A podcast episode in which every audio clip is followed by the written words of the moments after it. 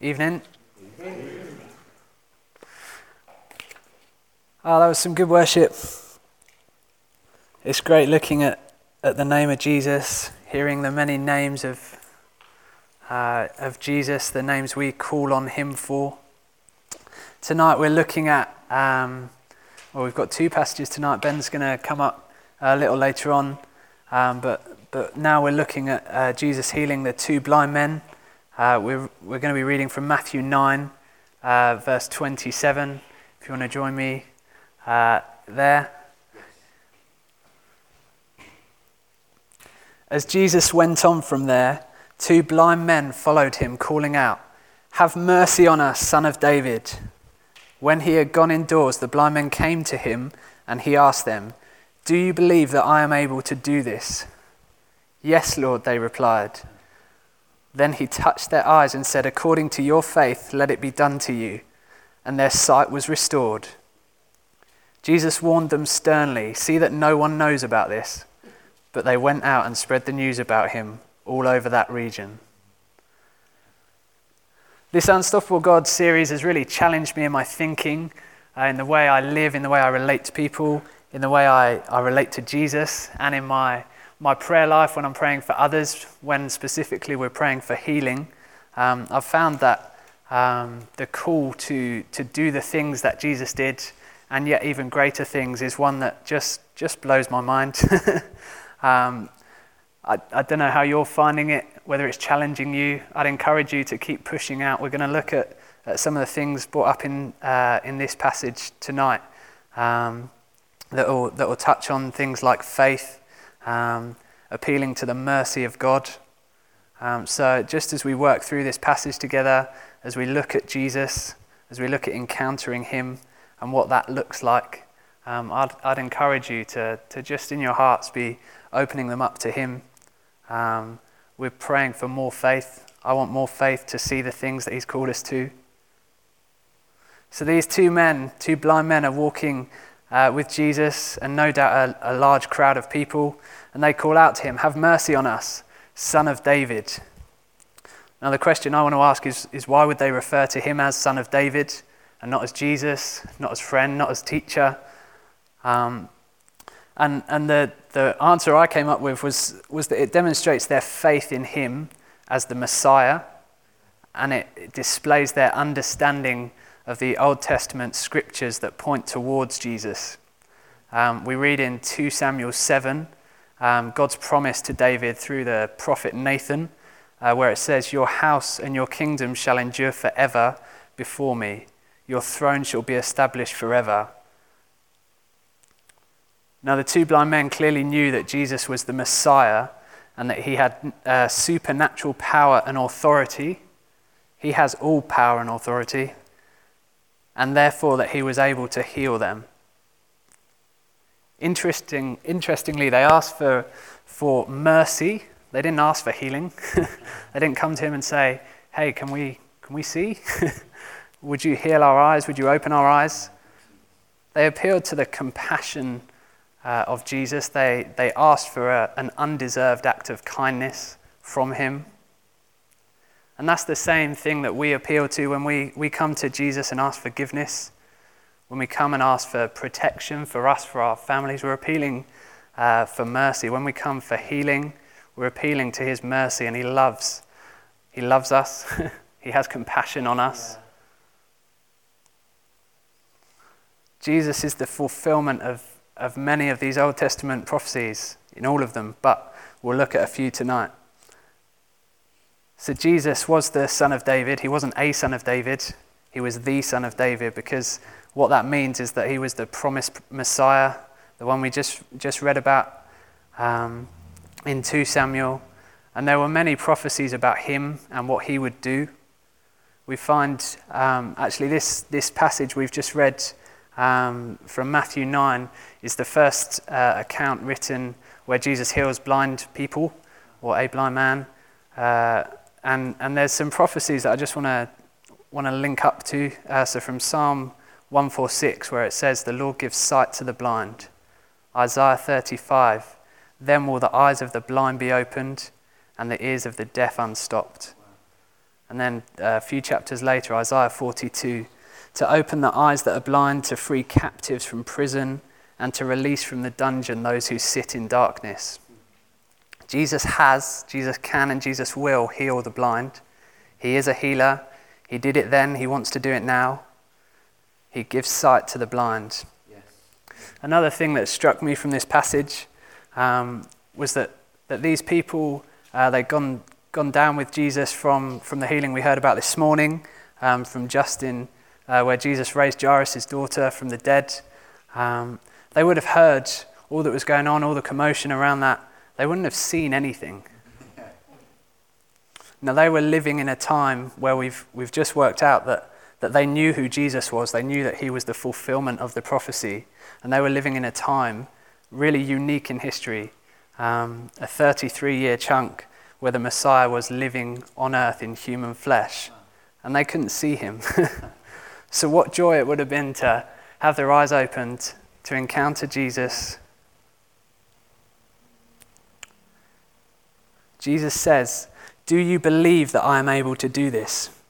Again, it seems strange in answer to have mercy on us, because actually it's through the mercy of God that we're able to receive healing.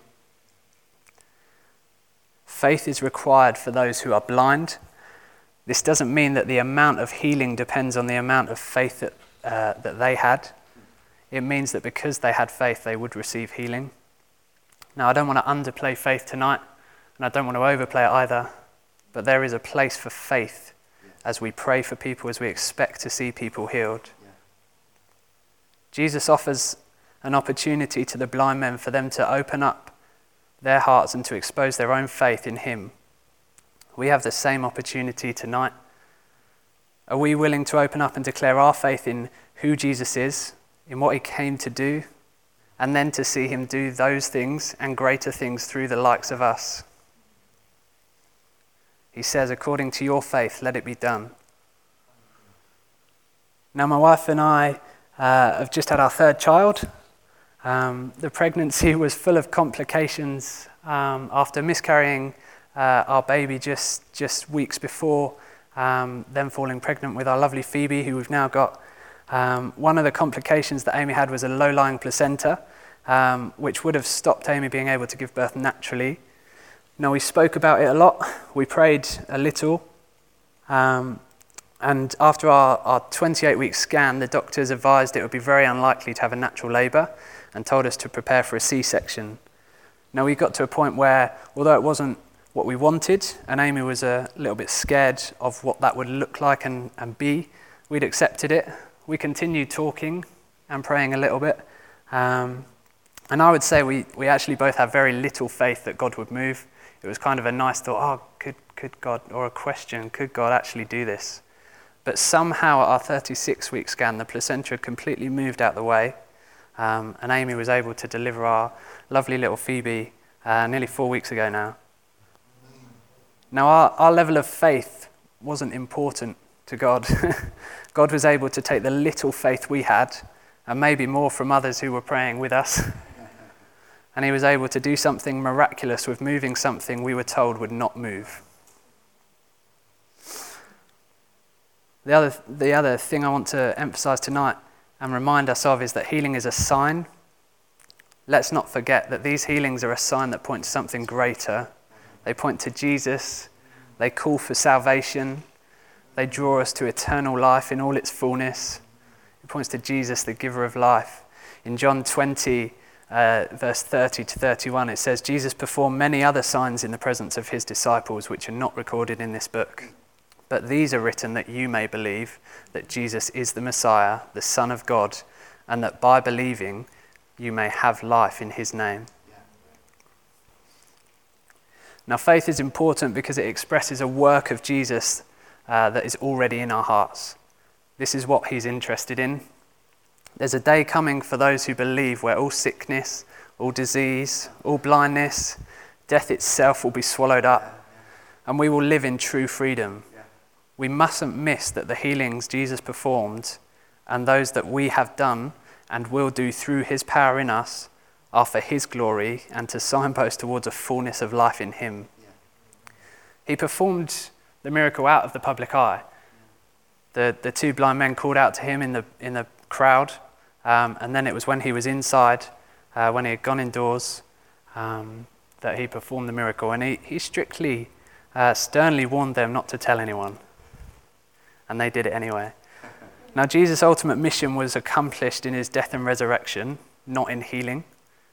He needed to communicate a clear message based on forgiveness of sins and eternal life and not allow healing to distract from or miss the necessity of repentance and forgiveness. And now, while, while signs and wonders are amazing, for those who don't know Jesus as their Savior, they're irrelevant unless it draws them into a relationship with Him. It requires an eternal perspective from us that actually Jesus is in this for relationship. And, and that's, that's what God spoke to me when I was, I was saying, so why on all these occasions uh, does, does Jesus say, don't tell anyone, don't, don't go? And every time they do. it's kind of like, surely you knew. Um, and then the last thing, just before we, uh, we respond, um, I just want to touch on spiritual blindness. I, f- I felt that there was a parallel with both the physical um, and the spiritual. Jesus has the authority over both physical and spiritual. Jesus has the authority to give sight, to, to grant us understanding, to give us faith, to lift the darkness and to shine His light so that we would see. And it's faith that restores spiritual sight, faith in Jesus. Hebrews 11 says, By faith we understand. The God of this world has blinded the minds of unbelievers so that they cannot see the light of the gospel of the glory of Christ, says in 2 Corinthians 4. We need to pray against this so that Christ would be known and seen in glorious light. We need to stand against the God of this world, Satan, and take up our call to reach and to shine a light of the glory of Christ. Now, I just, I just want to respond um, to this passage. I want to pray for physical healing for, for anyone who's, who's got issues with their eyes. Um, I'd also love to, to just um, to respond by looking and, and asking you to, to think and, and pray about your, your spiritual um, eyes. we're, we're talking specifically about whether there's a lack of faith, whether there's a lack of understanding. Um, and I want to pray for fresh faith for us, that as we, we continue to read, as we continue to open up the Word of God to, to understand and to look at all the things Jesus did, the wonderful things He did, we want to do them too. We want to see them happen. We want to see His power at work in Crawley so we, we need to be filled with His Spirit. We need to be filled with a spirit of courage. Um, Steve, can you just come and play your, your song? um, um, so Steve's just going to lead us in a, a song he's written. Um, and then after that, we'll, we'll just get, get praying, get practical. Um, and if, you, if you're wanting to respond to any of that, which I'd love you to, because I think we all do, um, then we'll jump back in. But let's just open ourselves up. Let's come, come back to the throne, throne of Jesus. And yeah, let's, let's stand together.